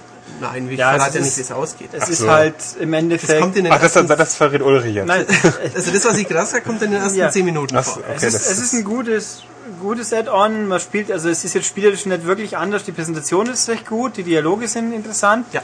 Ähm, äh, sie ist ein vollwertiges Crewmitglied im Endeffekt. Das Ja. ist der Knackpunkt da. Dann, wenn man mit Kazumi die Mission hinter sich hat, dann hat man ein vollwertiges Crewmitglied. So wie Jack zum Beispiel. Ja, genau. Was halt, also der, sie hat in jeder Kabine, man kann aber nicht so große Dialoge führen wie mit den normalen, Nee, so wie also auch bei Said auch schon. Es gibt ein paar Punkte, Said sagt, sagt aber lustige Sachen wenigstens. Die sagt die, weniger. sie sagt auch lustige Said, sagt Sachen. wahrscheinlich mal, ich folter dich. Ja, der- Nee, nee. Also Said sagt aber, Said, Said ist der Unterschied, man kann die Sachen mehrfach anklicken. Richtig. Bei Kazumi einmal, dann hat sie es erzählt. Man kann, sie, sie kommentiert auch die Beziehung von Shepard, so Das eine stimmt. vorhanden ist. Also Said mochte ich immer sehr gern, weil der so rumprollt. Der sagt immer, oh, ich war mal mit meiner Flinte auf einer Suicide Mission und da habe ich alle umgebracht. Aber bei, bei Kazumi kann man sich besaufen dafür, toll. Echt? Bei der Ja, da auch? gibt's einen Hausbar in dem, in dem. Aufenthaltsraum. Ach, und dann wird das Bild wieder so Ja, schwummrig. so genau, ja, ja, richtig. Und ähm, der Knackpunkt ist aber letzten Endes, das Ding kostet 7 Euro ungefähr. Mhm, ja, 6 bis 6 oder 7 Euro, ja. 7. Egal. Also so um den Dreh rum. Ähm, je nachdem, wo man halt seine Punkte kauft. Und ich würde sagen, der Preis, je nachdem, wo man bei Mass Effect ist, lohnt sich mehr oder weniger, weil wenn man das Ding schon durch hat, Dann also nur noch rumgammelt auf seiner, äh, wie heißt sie gleich wieder? Normandy. Normandy und schon halt einfach noch restliche Planeten abklappert, dann bringt einem die Frau eigentlich nicht wirklich viel. weil man sie dann eben nicht auf noch ausstehende Missionen mitnehmen kann. Ja. Wenn man erst nach einem, ja, einem Drittel im Spiel ist, dann ist es natürlich cooler, weil dann kann man halt sagen, ich nehme jetzt mal nicht Tali oder Garros mit, sondern ich nehme die mit. Weil sie ist auch ein bisschen eigen in ihrem Ja, ja, sie Charakter, kann was sie kann. Unsichtbar machen kann sie sich und geht dann recht forsch voran. Also das ist schon, also so wenn man noch, sage ich jetzt mal, vor bei der ersten Rekrutierungsdurchgang ist, dann lohnt es sich am meisten, wenn man es hätte. Ja. Oder beim zweiten Durchspielen vielleicht. Also schon schön, aber irgendwo billig ist es jetzt nicht, würde ich sagen, weil lang Nee. dauert es ja auch nicht. Nee, also vor allem, wenn ich jetzt sagen würde, bei God of War, Spiel 60 Euro, ihr bekommt noch mal eine Stunde für 6 Euro, okay, aber Mass Effect 50 Stunden, ihr bekommt für, Naja, ja, Max- sag mal 35. du 35, Ich habe auch Max viel. hat, hat auch über 50 Stunden hat denn das gebraucht. geschafft? Ich weiß nicht, 56 Stunden hat er gebraucht, hat wahrscheinlich jeden einzelnen Planeten abgescannt. Das kann, dann dauert es natürlich so lange. Das glaube ich nicht auch sein, noch. ja. Richtig, also der klassische Rollenspieler braucht da, glaube ich, länger als Ulrich, aber gut, das ist immer. Aber wie gesagt, da bekommt ihr halt nochmal eine Stunde, eineinhalb Stunden dazu und dafür 6, 7 Euro ist nicht ganz so Geldbeutel schonend. Genau. Ja. Okay, dann haben wir Mass Effect. Ausführlich besprochen. Genau, und äh, PS3-Besitzer weinen gerade ein bisschen in sich rein. Ja. Weil Ja. das nächste Spiel, über das wir sprechen, auch wieder für 360 kommt. Da habe ich nicht dran gedacht, aber ich habe jetzt eigentlich eher Aber gedacht, Mass weil, Effect. weil Mass Effect wollen sie vielleicht auch haben. Ja. Das geht halt nicht. Das nee. bisher nicht. Okay, nächstes Spiel, es gibt auch nicht mal in Deutschland. Haha. Das nächste Spiel nicht, nein. Äh, wir sprechen über Samurai Showdown Zen. Äh, ein neuer Teil der Samurai Showdown-Reihe. Was ist der- was wahrscheinlich der- der Sente-Teil? Nein, das ist nicht. Aber Aber Zen mit S, glaube ich. S-E-N, genau. Ja, also kein Zen-Spiel. Nein, Genau. nein. Also Zen. kein, kein, man, was ist ein Zen? Zen ist doch so. so Ja, Zen wäre genau das Gegenteil. Buddhismus um, Genau, friedlich sein. ja. Ähm, das wäre doch mal Samurai Showdown Zen. Genau. Dann sitzt man da und so schaut sich an, wer länger um im Stück sein kann, bevor ihm die Luft ausgeht, der gewinnt. Genau. Auch nicht schlechte Idee. Aber ähm, Super. Genau, Liga-Spiel. richtig. Ähm, Samurai Showdown ist ein Beat'em Up, war immer schon ein Beat'em Up, 2D Beat'em Up meistens gewesen, äh, auf dem Neo Geo bekannt, berühmt und beliebt geworden, war immer schon ein bisschen brutal. Es gab dann mal, es gab schon mal eine, Sache mit Blut und nicht Blut, irgendein Neo Geo Modul wurde dann gepatcht und dann gab, war nur ein paar Neo Geo Module, hatten dann noch das Blut drin, so oder so ähnlich war es irgendwie. Ähm, dieser Teil kommt nicht in Deutschland raus, weil es bei der USK ganz offensichtlich durchgefallen ist. Ähm, ich habe es mittlerweile gespielt und ich weiß jetzt auch warum. Wenn man mit dem letzten Schlag besonders ja, gut trifft, kann man die Gegner köpfen. Dann, oder man kann ihnen die Arme abhacken. Dann rollen sie sich schmerzverzerrt am Boden und Blut läuft Und dann raus. kommt ein kleiner grüner Kobold und macht hahaha und kickt den Kopf raus. Ja, aber das ist doch Comic-Grafik, oder nicht? Nein. Ist es nicht Es so? ist- also so es ist- Comic angehaucht mit so. Ja, realistisch ist es natürlich nicht, aber es geht schon in die Soul Calibur Richtung, würde ich sagen, nur hässlicher. Also es sieht, es ist ein 3D Beat'em Up. Ähm, natürlich ist es spielerisch hauptsächlich 2D. Man kann zwar in die Tiefe ausweichen, aber meistens kämpft man doch in 2D. Aber es ist natürlich Polygongrafik, ähm, einige stimmungsvolle Hintergründe, viele Stages, viele Kämpfer. Ähm, und einem, ich habe es noch nicht so lange gespielt, auf den ersten Eindruck relativ, ja, nicht gerade super tiefgründigen, also eher simplen Kampfsystem. Ich war am Anfang nicht besonders begeistert, muss ich sagen.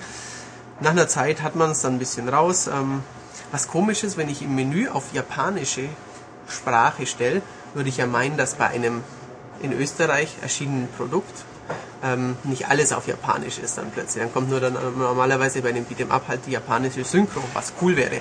Aber dann kommen auch alle Story-Untertitel auf Japanisch. Sprich, das nutzt, Authentisch. das nutzt mir überhaupt nichts. Auch noch die Kämpfernamen von ungefähr 30 verschiedenen Samurai-ähnlichen Kämpfern nur noch auf Japanisch. Ja, da kann man nur noch nach dem Bild auswählen. Wie gesagt, am Ende der zweiten oder fünften, je nachdem wie viele Runden man kämpft, kann man seinen Gegner enthaupten oder äh, ja, Arm abhacken. Äh, Aber das spricht ja fürs Spiel, nur nach dem Bild auswählen. Das heißt, ja, die Käufer entscheiden doch dann nach der, nach der visuellen Pracht. Also wenn die Bock haben auf so ein bisschen Mortal Kombat Flair, ja, dann ist es okay. Weil, Ja, weil okay. jetzt, wenn Street Fighter, Super Street Fighter rauskommt, dann braucht man ihn jetzt anders Natürlich, mehr. natürlich braucht man dann Samurai Showdown Zen nicht. Das ist richtig. Und was halt auch nicht ganz so toll ist, es ist Xbox only und wenn man mit dem Xbox Pad spielt, dann äh, kann man mit dem Steuerkreuz am Anfang kann man dann schon mal ziemlich fluchen, weil halt die Moves nicht so klappen. Nett, dass der neue Teil nach Europa gekommen ist. Es ist schon vor einer Weile in der Spielhalle rausgekommen. Aber wie jetzt auch King of Fighters äh, ist es nicht gerade, wie das letzte King of Fighters ist es nicht gerade ein Knüller, was uns das Haus SNK da vorsetzt. Also eigentlich online hat schon, oder? Ja, hat Online-Modus. Aber Das ist auch eine der wenigen. Wenn man jemand findet, so ungefähr. Richtig, ich habe es aber noch nicht probiert. Vielleicht geht's ja ganz doll ab. Ja. Tja. Genau. Ich, vielleicht sage ich später mal noch ein Wort dazu, wenn es dann noch nicht beschlagnahmt und indiziert ist, wenn ich es dann lang gespielt habe und sagen kann, es ist doch das Beste Beat'em Up dieser Konsolengeneration, aber im Moment würde ich das noch nicht sagen. Genau. Ja. Master of Podcast, wie geht's weiter? Äh, such's ja aus. Wir haben noch zwei Spiele und jetzt gucken wir mal. Wir haben noch zwei Spiele. Ich habe schon wieder eins vergessen. Ähm, einerseits wollen wir noch über Nier sprechen, andererseits über Dead to Rights. Dead to Rights. Ich glaube, dann sprechen wir zuerst über Dead to Rights. Ja, würde ich auch sagen. Wir Das wollen ja qualitativ immer weiter nach oben. und das, das passt ja auch im äh, Sinne Ja, des Gewaltgrades. Richtig, Denn auch Dead to Rights kommt nicht in Deutschland raus. korrekt. Da hast du gut aufgepasst. Und alle wissen warum. weil da Meinst du jetzt mit dem Hund oder allgemein? Wegen der Gewalt? Allgemein. allgemein Gewalt, ja. Ähm, ja, es gibt ein, es ist ein Third-Person-Shooter. Auch die Vorgänger sind nicht ganz äh, zimperlich gewesen, auch indiziert. Die sind, glaube ich, alle drei, die es gab inzwischen. Also Obwohl, die PSP-Version weiß ich nicht. Ich glaube auch. Die, die kam aber so gar nicht raus. Also mhm. das erste kam raus, die anderen zwei meine ich auch nicht. Also PSP und P in normal. Und ich glaube, die sind auch äh, durch die Bank alle wegindiziert worden, aber ja, wenn man kurz mal nachforschen. Ja, wenn man sich so anschaut, dann ist es auch zu nur zu verständlich, dass die USK das nicht so mag. Ähm, also das heißt, es ist eine, von der USK geprüft, aber durchgefallen. Mehrfach. Soweit so meine ungefähr. Information, die ich von Namco Bandai uh, habe. Skandalöserweise scheint es so zu sein, dass die PSP-Version nicht indiziert ist. Ja. Dafür ist die erste zweimal und die zweite auch zweimal. Ja, doppelt hält besser. ja. Genau. Unglaublich. Ähm, die alten Dead to Rights waren ein bisschen wie Max Payne. Sprich, man konnte in Zeitlupe zur Seite und nach vorne und nach hinten hechten. Also nach hinten hechten und bam, bam, bam mit beiden Knarren ballern. Bullet Time. Bullet Time, so in die Richtung. Das gibt es im Neuen nicht mehr. Ich weiß, dass das manche Freunde des Vorgängers enttäuscht, weil ich es persönlich so erlebt habe. Öh, wo ist denn das zur Seite hechten, die Funktion? Die gibt es nicht mehr, muss ich dann sagen. Die müssen Stranglehold spielen. Die müssen Stranglehold spielen, richtig. Das ist ja auch in Deutschland erhältlich und nicht indiziert. In der deutschen Version. In der deutschen Version. Genau. Ähm, es ist ein Third-Person-Shooter, ein bisschen wie Gears of War, Deckungsfeature, ähm, alle handelsüblichen Sachen, verschiedene Knarren aufheben und wenn man in Nahkampf kommt, was man in dem schon ein bisschen öfters ist als jetzt in einem Gears oder in einem Lost Planet oder in einem, was weiß ich, ähm, kann man in alle Seiten boxen, aber das Prügeln funktioniert nicht super gut. Cooler ist es dann, den Gegner zu entwaffnen und wenn man dann äh, die richtigen Buttons drückt, dann ähm, ja, macht man einen brutalen Finisher, äh, was vermutlich auch der Grund ist, warum es nicht Deutschland rauskommt, weil, kleines Beispiel, äh, ja, so ein Punk kommt auf einen zu, man dreht ihn dann den Arm rum, schlägt ihm ins Gesicht Muss so, ne? und schießt ihn dann mit der Shotgun von hinten durch den Kopf oder der Schotti entsorgt hier. Genau, richtig. Also diese typischen, mitunter langweilig, aber mitunter auch schon richtig knackig cool inszenierten Knochenbrecher Shotgun Finisher sind da dabei. Ähm, was das Spiel gut macht, sind diese schon knackigen Einlagen. Was es auch noch gut macht, ist, dass es ab zwei, drei Stunden richtig grafisch nett wird, ähm, auch grafisch abwechslungsreicher als am Anfang. Also wenn ihr es spielt oder mal ausleiht, die ersten ein, zwei Stunden, die sind langweilig. Da könnt ihr euch durchkämpfen und ab Stunde drei bis Stunde, keine Ahnung, zehn wird's wirklich nett. Ähm, was passiert ab Stunde elf? Ich schätze, da ist es aus bei den meisten. Achso, ach so, dann steigert sich das kontinuierlich. es, es, ist, es dümpelt natürlich auch dann mal wieder ein bisschen, aber es ist, also wenn man. Also, so leicht kann man nicht auseinandernehmen. ja. Wenn man die Stunde zwei hinter sich hat, dann wird es besser. Dann hat es sich ja. gelohnt, dass man das geschafft hat. Ähm, Hast du denn was schon zu seinem treuen Begleiter gesagt? Nein, noch Der nicht. Der Held hat ja was genau. Nettes immer bei Der sich. Der hat was Nettes bei sich. Ähm, das ist ein Hund. Der heißt Shadow. Den gab es auch in den vorigen Teilen. Und diesmal kann man auch in Shadow schlüpfen ähm, in die Person des Hundes. Leider nur immer in kurzen Missionen, weil die haben mir am besten gefallen. Das ist so ein bisschen Splinter Cell Light, Splinter Cell brutal. Man läuft mit dem Hund rum, sondiert mit seinem super stylo Hundeblick die Lage, kann dann auch Gegner durch Wände hindurch orten, riechen, hören, wie auch immer. Man sieht, man sieht sie jedenfalls als Silhouette und dann äh, schleicht man rum, geht so durch kleine Geheimgänge, sieht man ganz klar, das Level ist halt so aufgebaut, dass rein zufällig hinter der Patrouille äh, ein Loch im Zaun ist, dann kann man da durch und äh, beißt die tot. Eins, einen nach dem anderen. Es gibt auch... Äh, so wie das Killerkaninchen. so wie das Killerkaninchen, genau. Immer in die Gurgel springen. Richtig. Ähm, man kann die auch in die Genitalien beißen oder in die oh. Schulter beißen oder so. Und ähm, dann muss man so kurze Stealth-Missionen erledigen. Dann meistens, wenn der Hund dann die Schlüsselkarte XY oder geholt hat, dann oder ne, ja, genau. Dann kehrt man wieder in die normale Person des Actionhelden zurück und dann im Kampf kann man dem Hund aber auch äh, Befehle geben.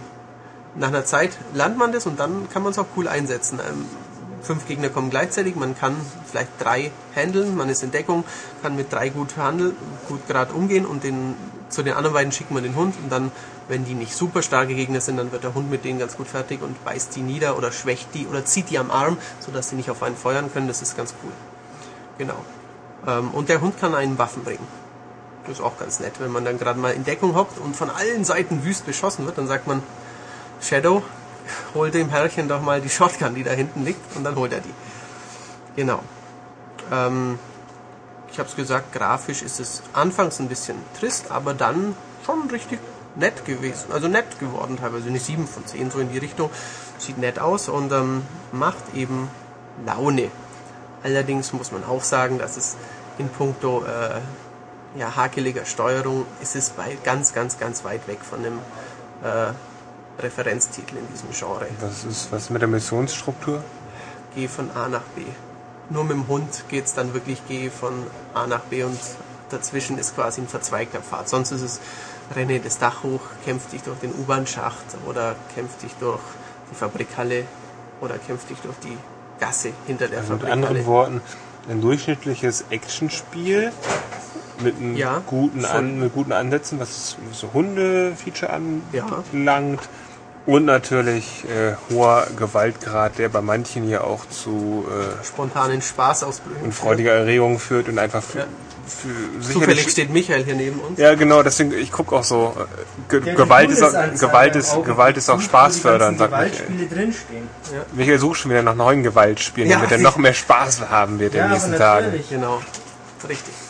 Ja, ähm, ist seit, seit heute, wenn ihr diesen Podcast hört, in, im europäischen Ausland erhältlich, dieses Produkt.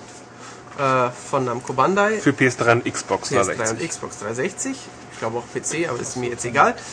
Ähm, noch dazu ist es von Volatile Games, kein jetzt super bekanntes äh, Entwicklerstudio. Ähm, die früheren waren, soweit ich weiß, von Namco USA selbst.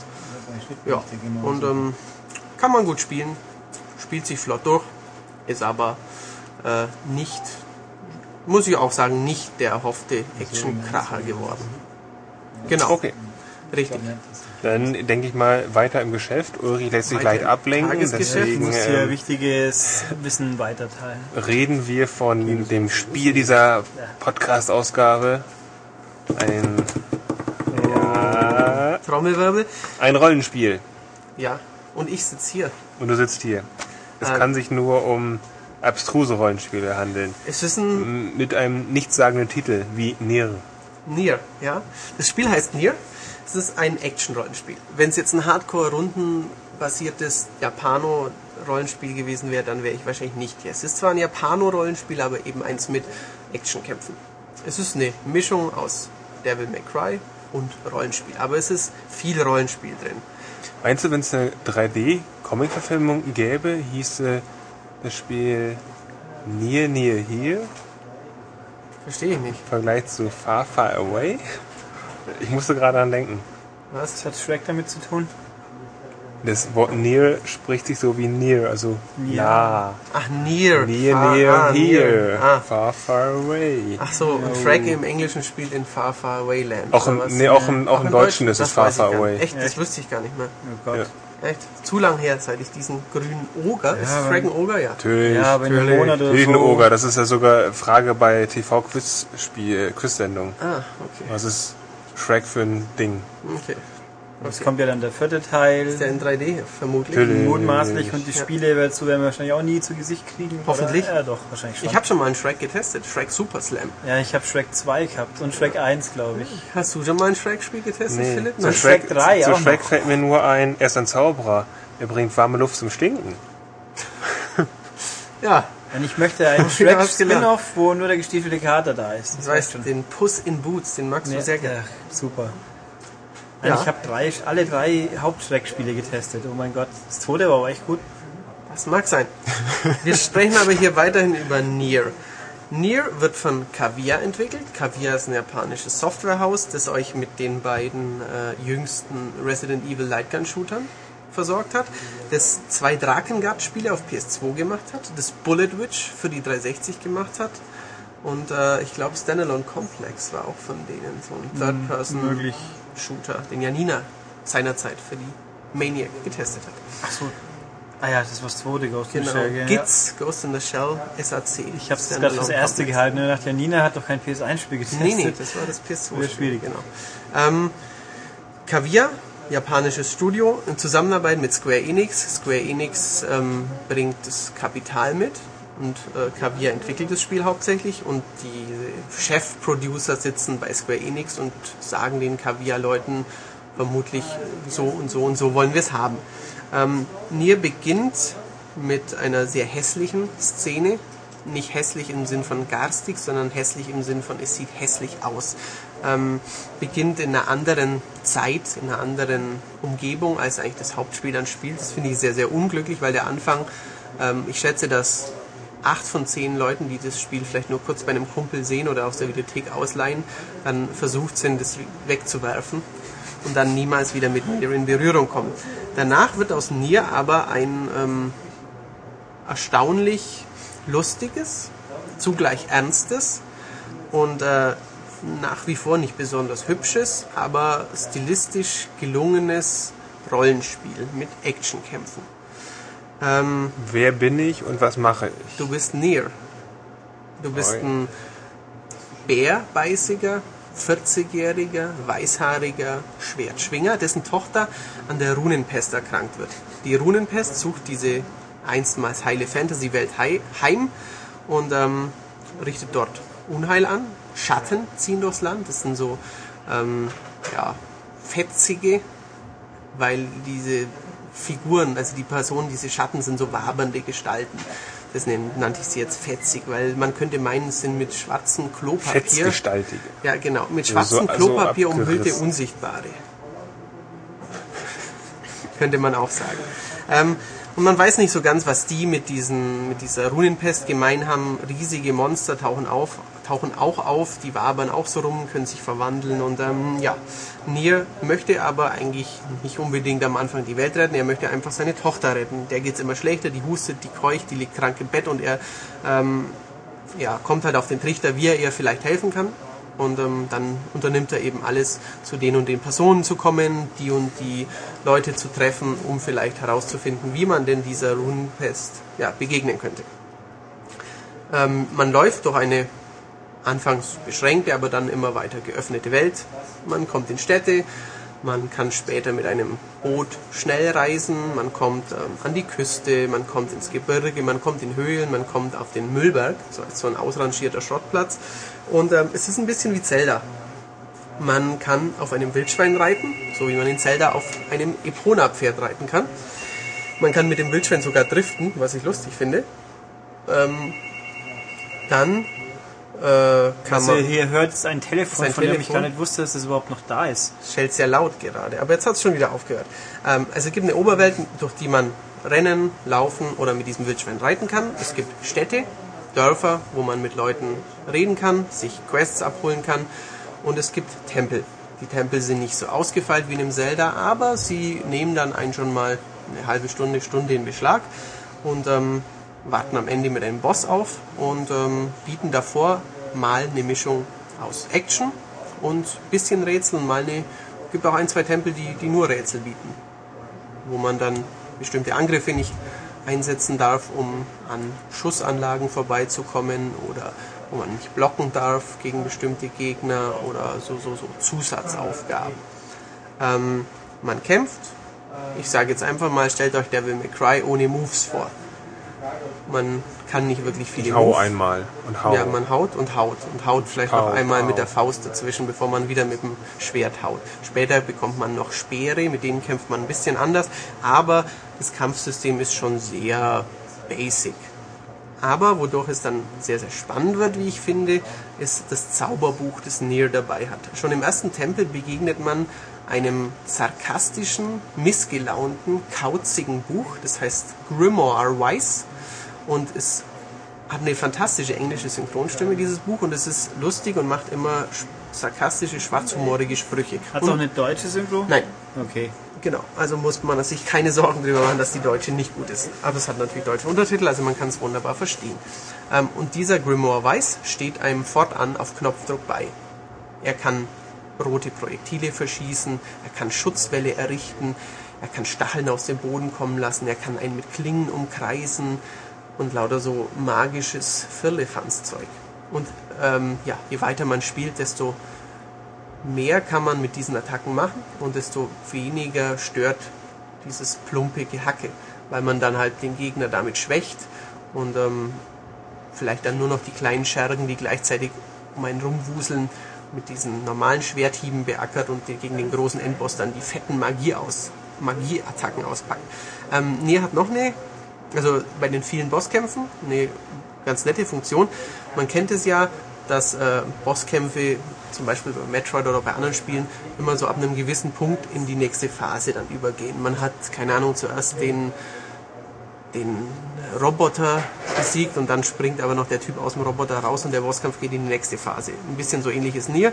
Großes Monster kommt, man zieht ihm ein Drittel vom Lebensbalken ab, dann plötzlich tickt so eine Uhr, so ein Zeiger, dreht sich einmal und in dem, in diesem, bevor der einmal rundherum gelaufen ist, muss man äh, dem Boss nochmal ein bestimmtes Stückchen Energie abgezogen haben, sonst bekommt er wieder was zurück.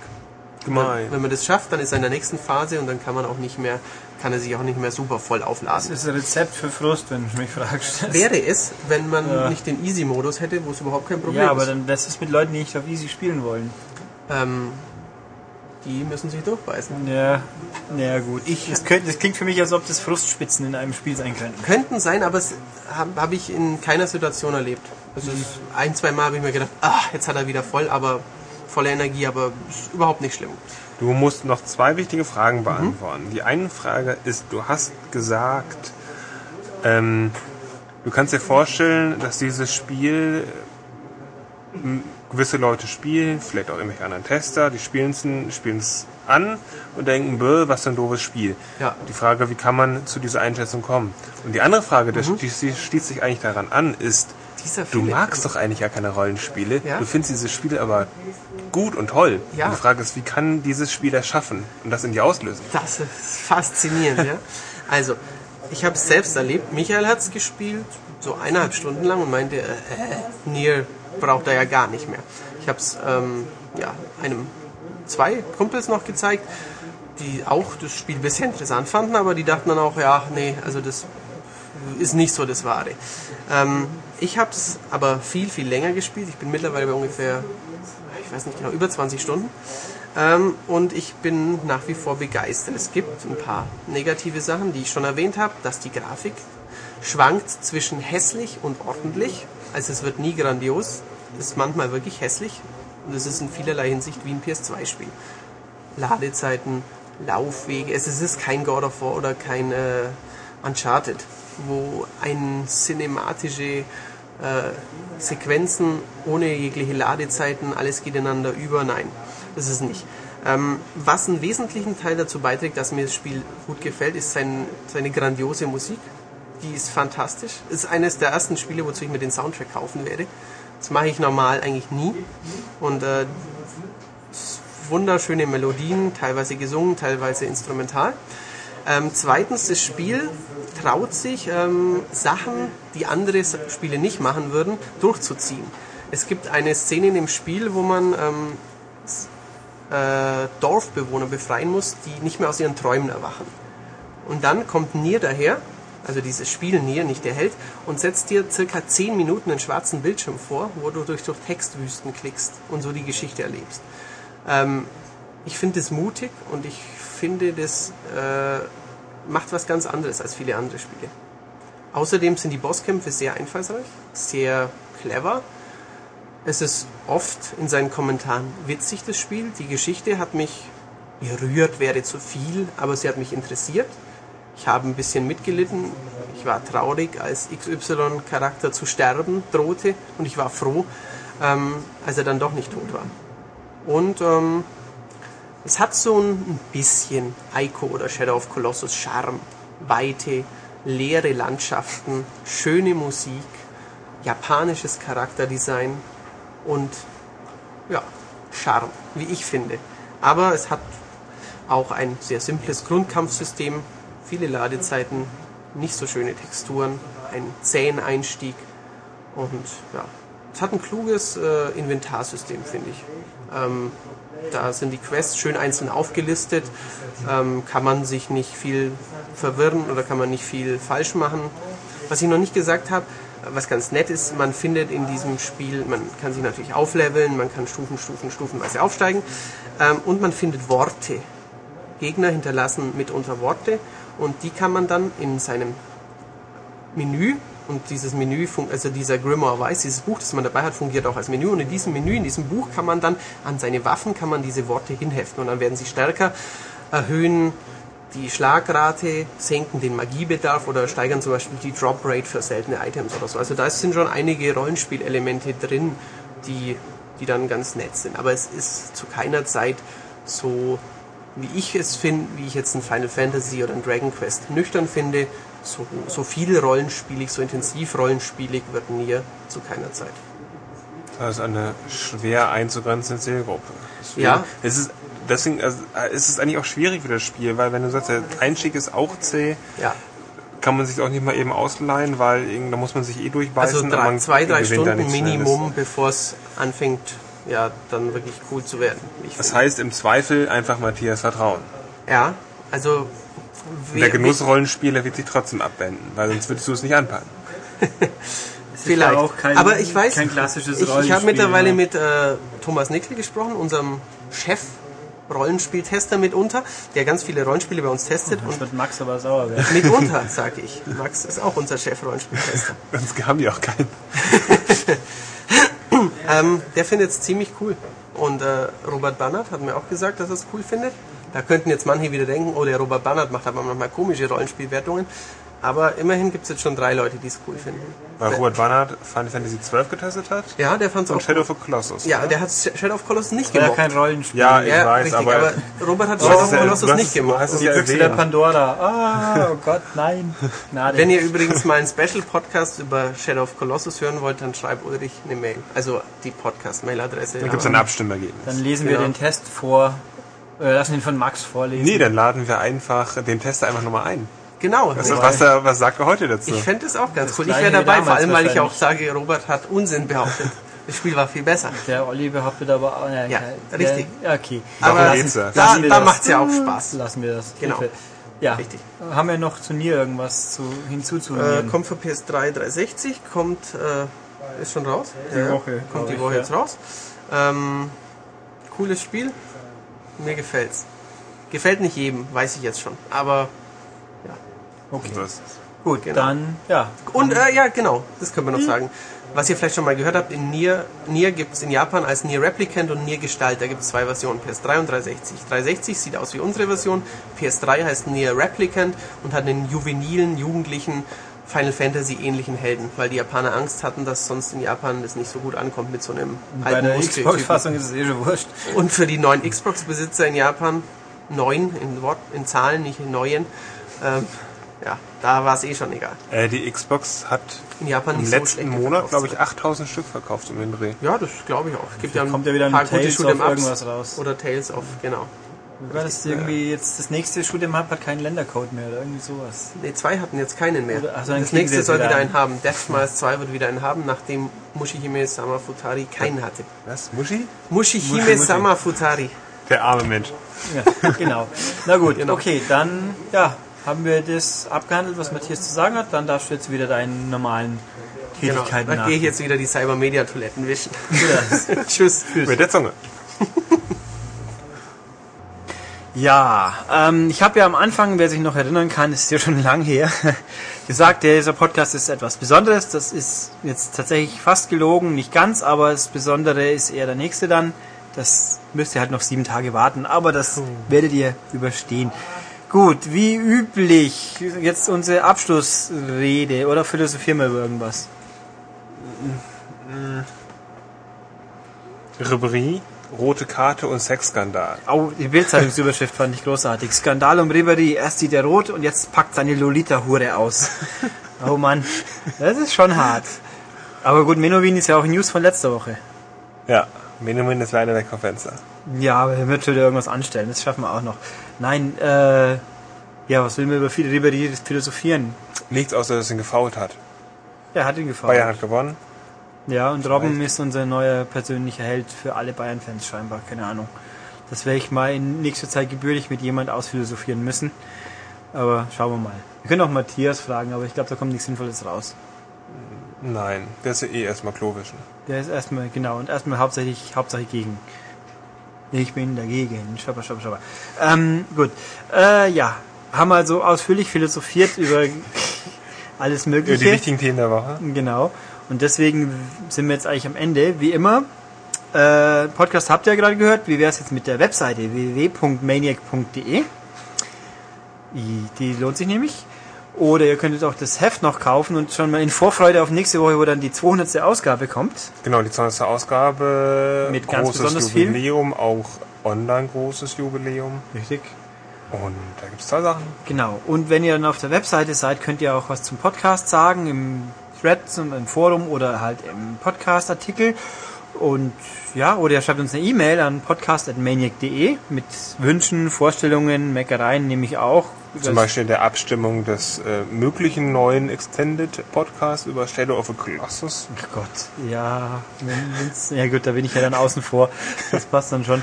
Ähm, äh, übrigens auch noch, weil jemand geschrieben hat, der letzte Podcast wäre der schlechteste gewesen, weil ich die Story von Modern Warfare 2 so niedergemacht hätte. Äh, ich kann dazu nur sagen, zu Recht, ich habe sie schon kapiert, aber deswegen trotzdem wird sie nicht besser. Ähm, das ist einfach der Knackpunkt. Das Spiel war ja auch toll, aber die Story war halt doof. Aber gut, ähm, ja, genau. Also Webseite, E-Mail, sonstiges Heft, äh, ja und jetzt ansonsten halt bis nächste Woche. Tschüss. Tschüss.